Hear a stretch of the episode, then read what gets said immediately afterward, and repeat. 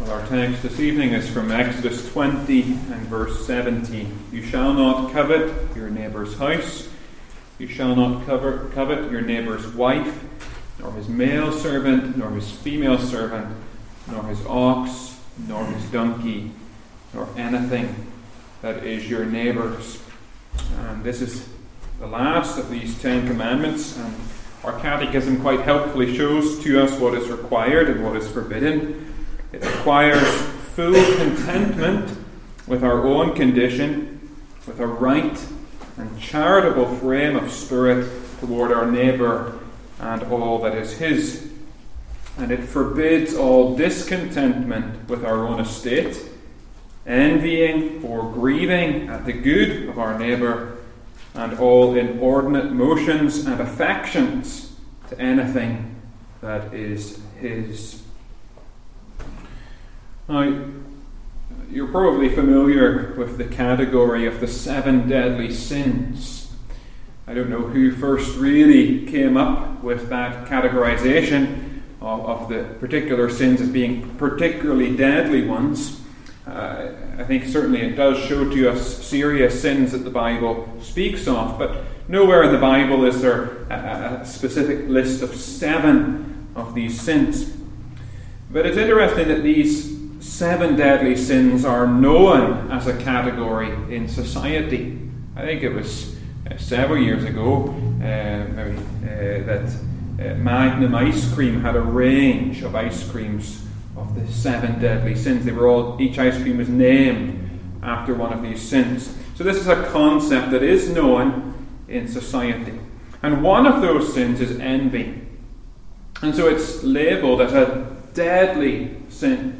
Of course, that is consistent with what the Bible says. Colossians 3, verse 5 tells us that covetousness is idolatry. To covet something is the same as to be an idolater. So we know from the Bible's teaching that covetousness is something very serious. And yet, don't you think it's the case that not many people take covetousness as being a very serious sin? Although it's labelled as one of these seven deadly sins, how many people in the world are really concerned with envy? I think it's perhaps the case that because it can be so internalized uh, that people don't necessarily think of it. You know, to do something like to murder, to commit adultery, these things are outward actions that are seen by others. And uh, envy, although it can be seen, although you can say, I think that person is jealous, nevertheless, I think the bulk of it is, is internalized. It can be kept, in a sense, hidden away. It's not always seen and evident. And is it not the case, friend, that when sin is on the inside, we don't take it as seriously as sin on the outside? Because sin on the outside is seen and noticed. Envy, although it is often on the inside, in the heart, yet it is a particularly deadly sin. The Bible speaks of that. It shows us it is serious and it is to be treated with due care. Envy can be about anything. Anything that a person can have or possess can be envied. You can envy someone because of the possessions they have, because of the house the car they have, the, the wealth they have. You can envy someone because of their position, the job they have, the status they have, the reputation, the prestige. You can envy a recognition that someone has, or some success that they have. You can envy someone for the family they have, the particular wife or, or children they have. You can envy someone for their gifts, for their appearance and looks and so on. Or Anything that your neighbour can have is something that can be envied or coveted. Of course, we know that in society, uh, covetousness can be a big thing, particularly in a consumer driven society. Think about the, the world of advertising. One of the goals of advertising is to get you to see that your life is inadequate without a particular product. Some advertising can be very good. It shows you the benefits of the product, uh, uh, and you can weigh it up and say, well, if these are the benefits of the product, I, I know I should buy it. But other forms of advertising can breed discontentment. The message can be very much that your life is incomplete, that your life uh, is not in a good position. There are all these people here who have something that you are missing, you need to buy it.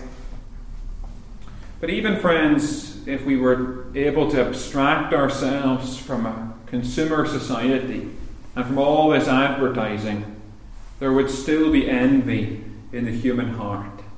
Because the fallen human heart must always uh, have such covetousness within it. Idolatry is what our heart specializes in.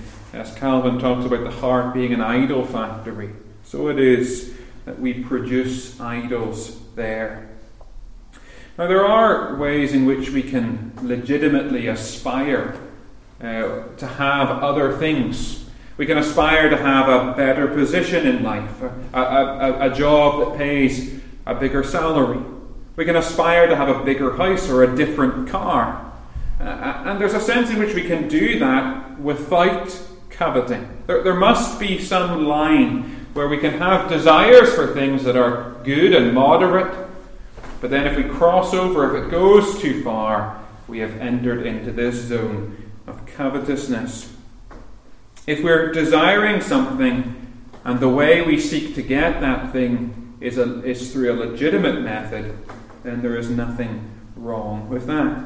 For example, if you lived in a, a small house and you went and visited a friend and they lived in a bigger house, and you were looking around the house and you thought, I really could do with some more space in my house. I would like to have a house this size. that's not necessarily being covetous of your friend's house. You know that in order to get a house like that, you have to work hard and save more money, perhaps, to, to, to, to buy a house like that. You're not envying them, you're not cross with them, you're not resenting them for the house that they have you simply recognize this would suit me better uh, to have a house like this. Or if someone has a particular degree or an award or a particular uh, job or, or some sort of merit, you could say, I would quite like to get that degree or that promotion. And so you set yourself to work hard for it. That's not necessarily wrong. You're seeking something legitimately. Hard work and industry is, of course, an important part of the Christian worldview. But we must recognize that everything is subordinate to the glory of God. Why do you want that house, or why do you want that degree or that promotion? Is it for God's glory, first of all, rather than for your own? So we can't simply label all desires as necessarily being jealousy or envy or covetousness. But yet we know that anything can be coveted and that we can, in our hearts, desire something in an immoderate way. We read from Hebrews chapter 13, and there in verse 5 it says, Let your conduct be without covetousness, and be content with such things as you have. I think this gives to us two sides. Covetousness is the bad, contentment is the good. Let your conduct be without covetousness, but instead replace it with something different. Be content with such things as you have. I want us to consider first covetousness and then contentment. First of all, covetousness. Let your conduct be without covetousness. How does this covetousness differ from the aspiration that we spoke of before?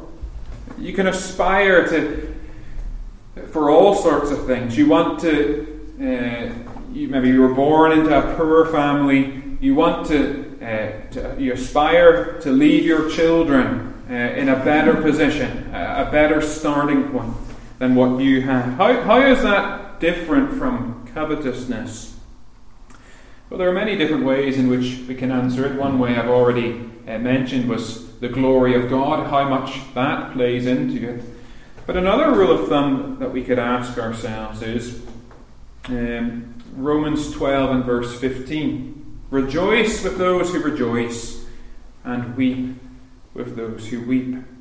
When you look at someone who has something that you don't have, they have a, better job, a bigger house, a nicer car, a, a more attractive family, or whatever.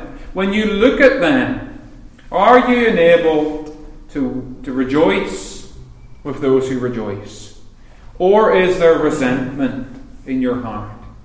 Do you hold a grudge against that person because they have something that you want? Do you think in your heart, it's not fair? Look at how hard I have worked, and look at what I have. Look at how hard he's worked, and he has far more than me. He's hardly worked as much as I've worked, and yet he has more money, a better house, and so on.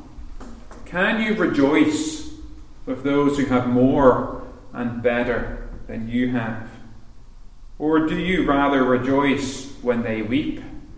Do you look at them and see that uh, when a misfortune comes to them and you're secretly glad that, that they don't have everything?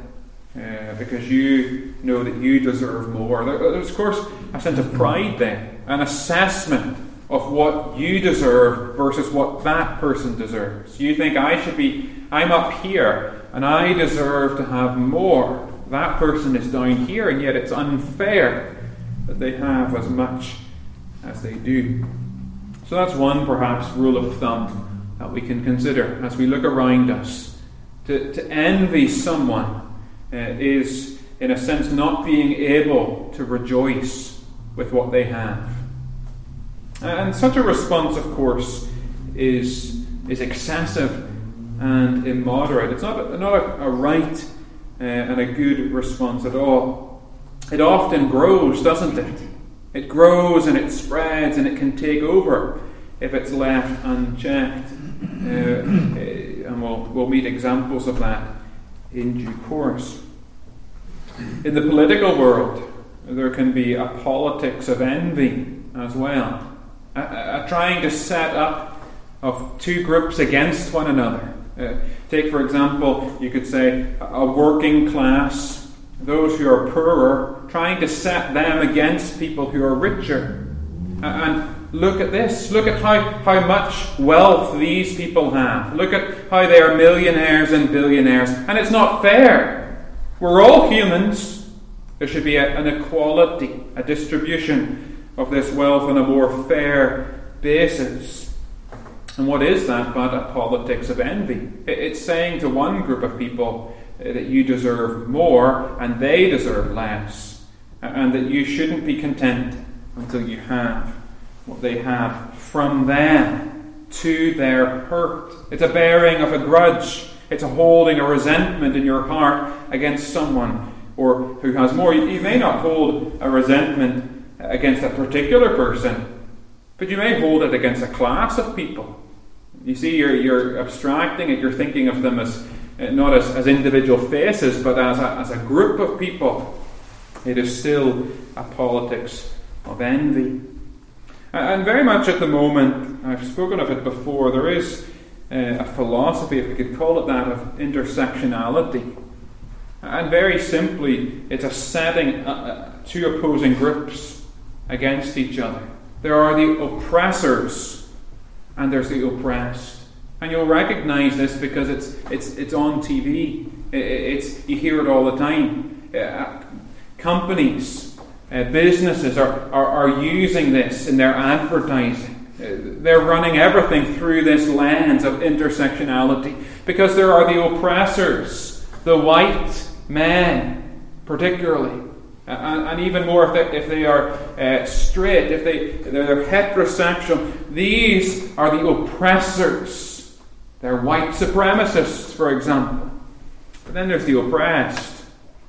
Uh, women, the, the other genders that that have been created, invented, uh, those who are racial minorities, these are the oppressed. And, and intersectionality is, is, essentially a way of, of counting up how many different ways you can fit in to the oppressed category as opposed to being in the oppressor category. And there's an envy produced in it. Because these people are not to look at themselves and think, well, what, what are my responsibilities in life? What am I to do with, with what opportunities I have? Rather, the whole time they're, they're being told it's unfair that these white men have power and money and so on, and you should not be content until you have it. And that's why at the moment we have all sorts of ways in which white men feel the need to apologize for things and and everyone tries to, uh, in their advertising, these companies try to show how tolerant they are, to put forward how, how many different badges they can wear, how, how they can appease these people who are the so called oppressed. Because in that idea of intersectionality, the oppressed, of course, are good, and the oppressors are bad. But it is envy, isn't it? It's simply a case of saying uh, you want something at someone else's expense, and you have a resentment, a grudge against this category of people who have the things that you want. Where is the rejoicing with those who rejoice in that sort of an attitude? Envy is fundamentally a selfishness. If I can't have it, I don't want someone else to have it. That, that's what, what we see at the heart of it. If I can't have it, if I don't have it, I don't want someone else to have it. I can't bear for someone else to have the thing that I want to have. And yet, Paul tells us here in verse 5 let your conduct be without covetousness. We need to check to check our emotions, to check our heart, to check the hidden, secret attitudes of our hearts. How are we doing? Is there covetousness in the way we deal with other people? But then there's a second part, of course, is contentment. The two must go together. Because it's the same with all sin. You, can't put one sin to death without replacing it with something wholesome some virtue, something good. You don't take off clothes without putting on new clothes. We're to take off the old, dirty, and soiled clothes that are stained with sin, and we're to put on instead what is holy and white and pure. And in this, it's put off covetousness. Every day, check your heart for these sins, put them away, and instead gain contentment. Learn contentment. And isn't Paul right in Philippians 4, where he says that he learned to be content? He had to learn it. It wasn't easy. It was a lesson, line upon line, precept upon precept. He learned it little by little in his life how to be content. Because, of course, he wasn't naturally content. Naturally, he was a covetous man. It was that tenth commandment that was used, wasn't it, in his conversion in many ways to teach him the sinfulness of sin. But Paul learned to be content. He learned how to replace covetousness with true contentment. And he says there in Philippians 4 that he was able to be content whether he was abased or whether he was abounding. Whether he was in the depths of poverty or the heights of riches. Whether he was in a prison cell chained up beside Roman guards or whether he was a free man with his liberty. When everything was going badly and when everything was going well, he was content because he recognized that all that he had came from God. You see, contentment is an inner state, it's in the heart where we're settled, we're resigned to the will of God, we're at peace with what He has given us in His providence. And indeed, further than that, it's, it's not enough just to simply say we're, we're at peace and we're resigned. We go further. We're thankful.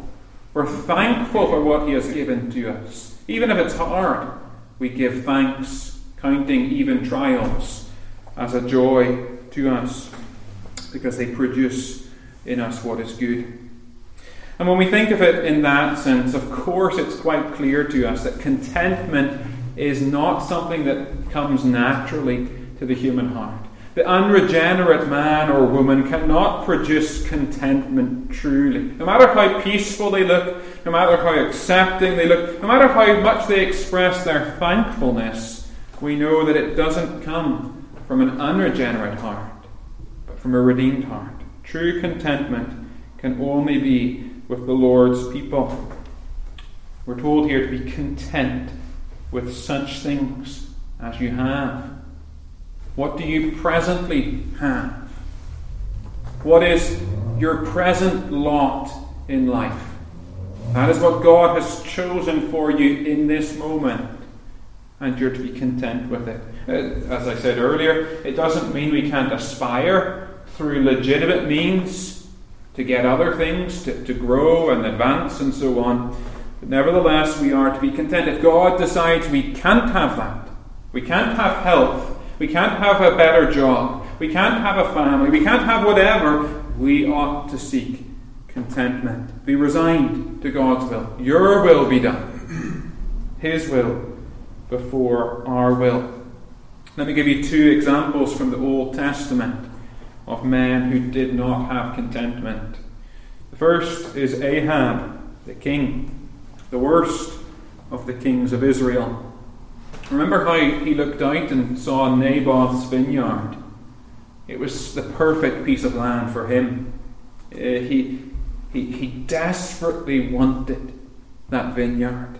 And he tried to get it. He asked for it. You, you think that Naboth would have given this land to the king if the king asked for anything, surely it ought to be given. But Naboth knew that he couldn't give up his heritage, the family land. And so, what does Ahab do? Well, we see his discontentment. He goes and he lies down on his bed. He is sullen. He turns his face away. He, he, he turns around. He's looking at a wall. He's refusing food. He won't eat or drink. He is so downcast, so annoyed and displeased with what Naboth has done there. That's envy, and that's discontentment. He wants it so badly that he can't even function as the king any longer. Or think of another example of Haman in the book of Esther. Remember that this man was in many ways, the second most important person in the whole empire. And uh, he, in chapter 5, he had been invited by Queen Esther to come to a banquet. That was a very great and lavish privilege for Haman. And the only other guest at the banquet was the king himself. So here was a man who rubbed shoulders with the king it's not just that he was the king's servant, which he was, but he was able to sit at a banquet with the king and the queen and to have conversation with them. What a privileged man in this empire. No one else enjoyed what he had. And yet he says in chapter 5 Yet all this avails me nothing so long as I see Mordecai the Jew sitting at the king's gate one little thing in the kingdom that displeased him spoiled everything. Isn't that uh, discontentment, isn't it? One little thing can spoil everything. You can have so much in life, more than most people in the whole world, even. And yet, if there's one little thing that you're discontent with, it can ruin everything and make you sullen and displeased. Discontentment often comes out, though, doesn't it? Although it is something in the heart, it does erupt out. We find it hard to keep sin within. And two ways in which it comes out is through murmuring and fretting. To murmur, to complain. How good we can be at that. To complain even about very petty things, small things to grumble that things are not the way they ought to be. It's unfair. Uh, we should have something more or something different than what we have.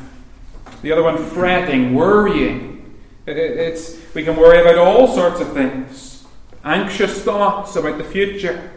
Anxious thoughts about uh, very small, minor things that have little consequence. And we know that even though uh, in a few hours' time uh, those events will be past and forgotten about, yet even still we can spend so much time worrying about all these things. Israel in the wilderness, of course, expressed discontentment in these two ways murmuring and fretting. How often they complained against Moses in the wilderness. Why have you brought us out of Egypt to bring us here to die? Why have you not provided water for us? Where's our food going to come from? You see, they complained against the Lord's chosen servant. They complained against the Lord's providence. They also fretted and worried. They were anxious about all these things, not realizing that the Lord had the very hairs on their head numbered. How easy it is for us as Christians just to be like Israel in the wilderness. Their murmuring is described as rebellion. And so we ought to see our complaining and our anxieties as being a form of rebellion against the Lord. We may not have murdered someone or stolen things or committed adultery, and yet it is commonplace for us to complain and to fret about things in this world. At the root, it's a lack of contentment.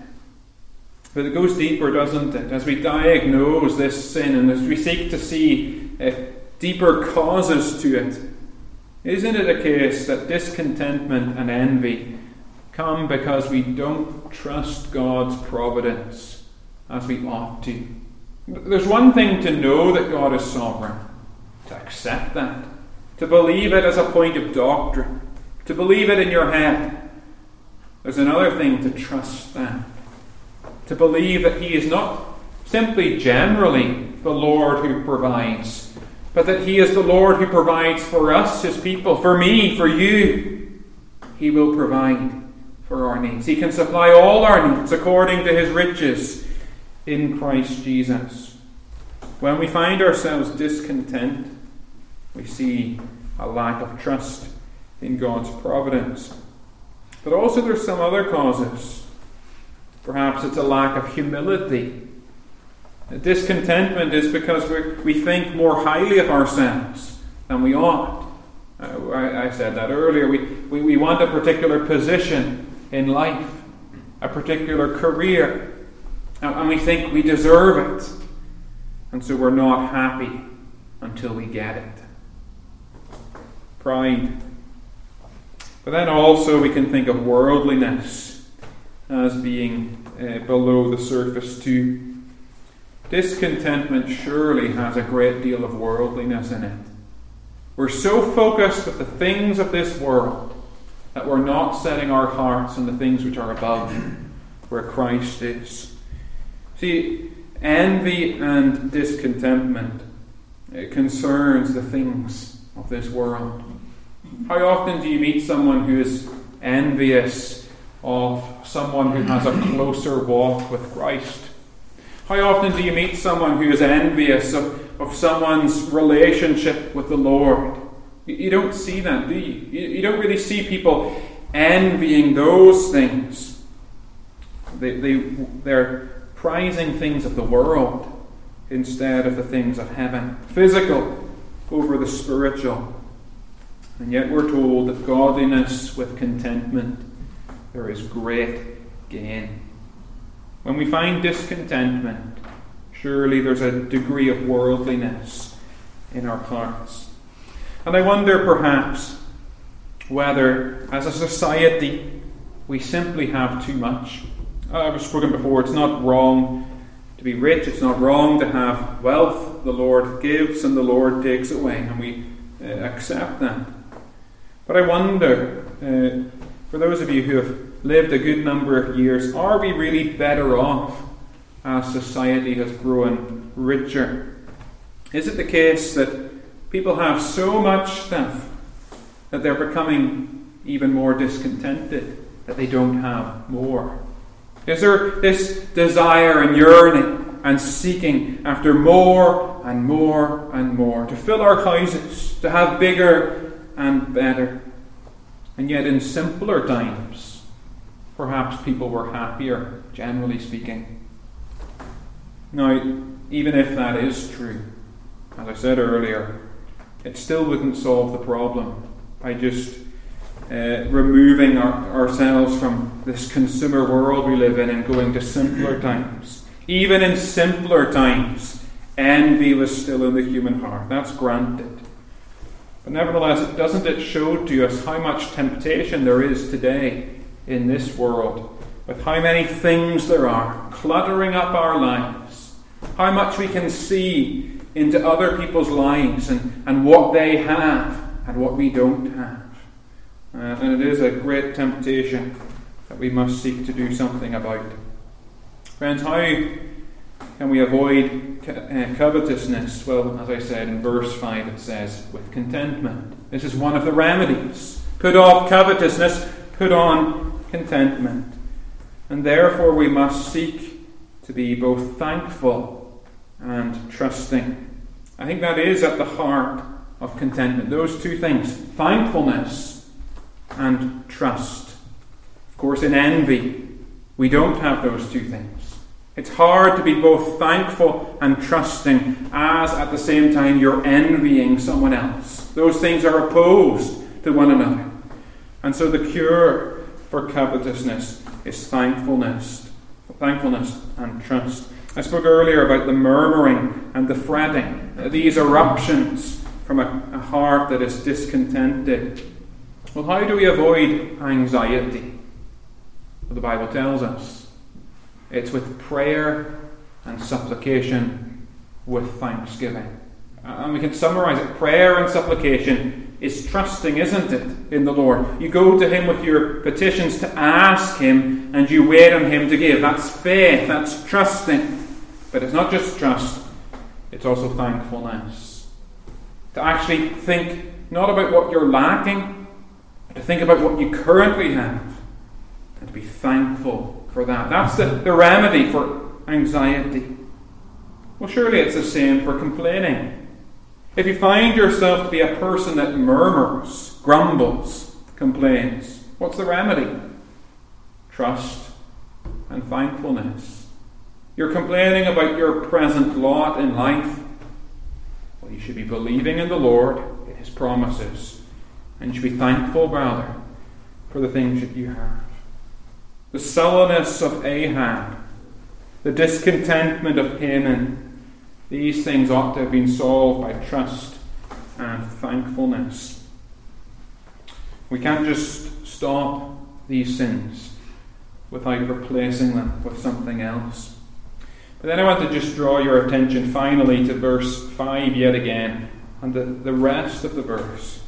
It continues, doesn't it? Let your conduct be without covetousness, and be content with such things as you have, for he himself has said, I will never leave you, nor forsake you. And, and the words used there are very strong. Um, I will certainly not leave you, and certainly not uh, forsake you. That, that, the two nots there are, are intense. It's definitely not. C- can you think, is it possible in any stretch of the imagination that the Lord Jesus Christ would ever leave or forsake one of his people? The apostle here is saying it's unimaginable because the promise is, I will never, ever leave you, and I will never, ever forsake. It's stronger than we have it here in our English Bibles. And friends, isn't that something we ought to think about? If we're to avoid covetousness in our conduct, and we're to breed contentment in our hearts, surely by thinking on this promise, we can achieve that. I will never, ever leave you, nor will I ever forsake you. No matter what your lot in life is, as a Christian, surely that promise stands. Whether you're abased or you're abounding, whether life is crumbling apart or going well, whether disease has come into your life or whether you're healthy, whether there are doubts plaguing you or whether your mind is stable, whether you have all things or you're lacking everything, no matter how bad life gets, the Lord Jesus will never, ever leave his people, nor will he ever contemplate forsaking them. He is steadfast with us. And surely in that we can be content with the little we have, but with the difficulties we have. Is it not better? Isn't His grace better than life itself? To have one who sticks closer than a brother, surely, friends, we would rather lose all things as, as long as we can keep that. If we can keep that one thing, that one promise, what a delight it would be to suffer any loss, knowing that He will sustain us through it. You see, covetousness looks at the world around us and says you can't do without these things. The promise is to you something different. It says, Look to Christ. You can do without these things, but you can never, ever do without the Lord Jesus Christ. May we take that promise to heart. Amen. Let's stand to pray. O our Lord and our God, we confess that in the world and in our hearts there is much greed and envy. And at times we can be discontent with your providence. O Lord, we can complain and grumble. We can be anxious for so many things and we can be often ungrateful. O oh Lord, our hearts are not pure before you. And yet, what promises you give in the Scriptures. We thank you for this one in particular that we've thought of for a few moments this evening. Christ will never leave us nor forsake us. Help us to take it to heart. Help us to believe it even when we feel that our lot in life is, is not what it ought to be. Oh Lord, no matter what you take us through, help us to remember these things. And may you uh, be pleased to sanctify us by your truth. May you be pleased, O oh Lord, to send your Spirit into our lives, to use your word day by day.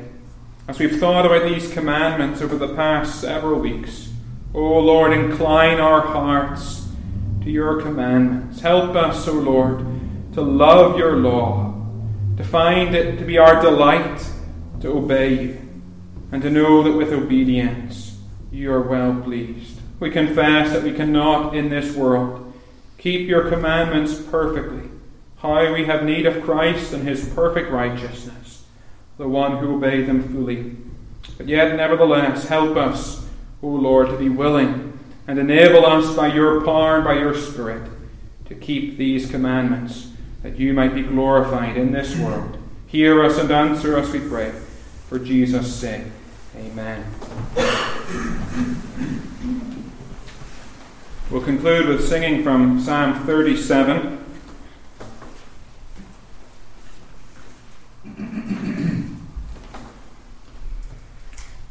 Psalm 37 in the first seven verses, and how much of the practical wisdom of this psalm speaks to this commandment we've considered.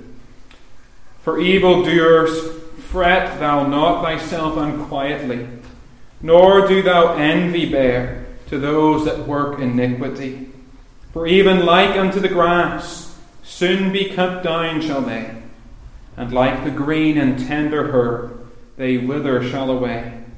Set thou thy trust upon the Lord, and be thou doing good, and so thou in the land shalt dwell, and verily have food. Delight thyself in God, he'll give thine heart's desire to thee. Thy way to God commit, him trust, it bring to pass shall he. And like unto the light, he shall thy righteousness display he thy judgment shall bring forth like noontide of the day. Rest in the Lord, and patiently wait for him. Do not fret for him who prospering in his way, success in sin doth get. Psalm 37, these verses, let's stand to sing.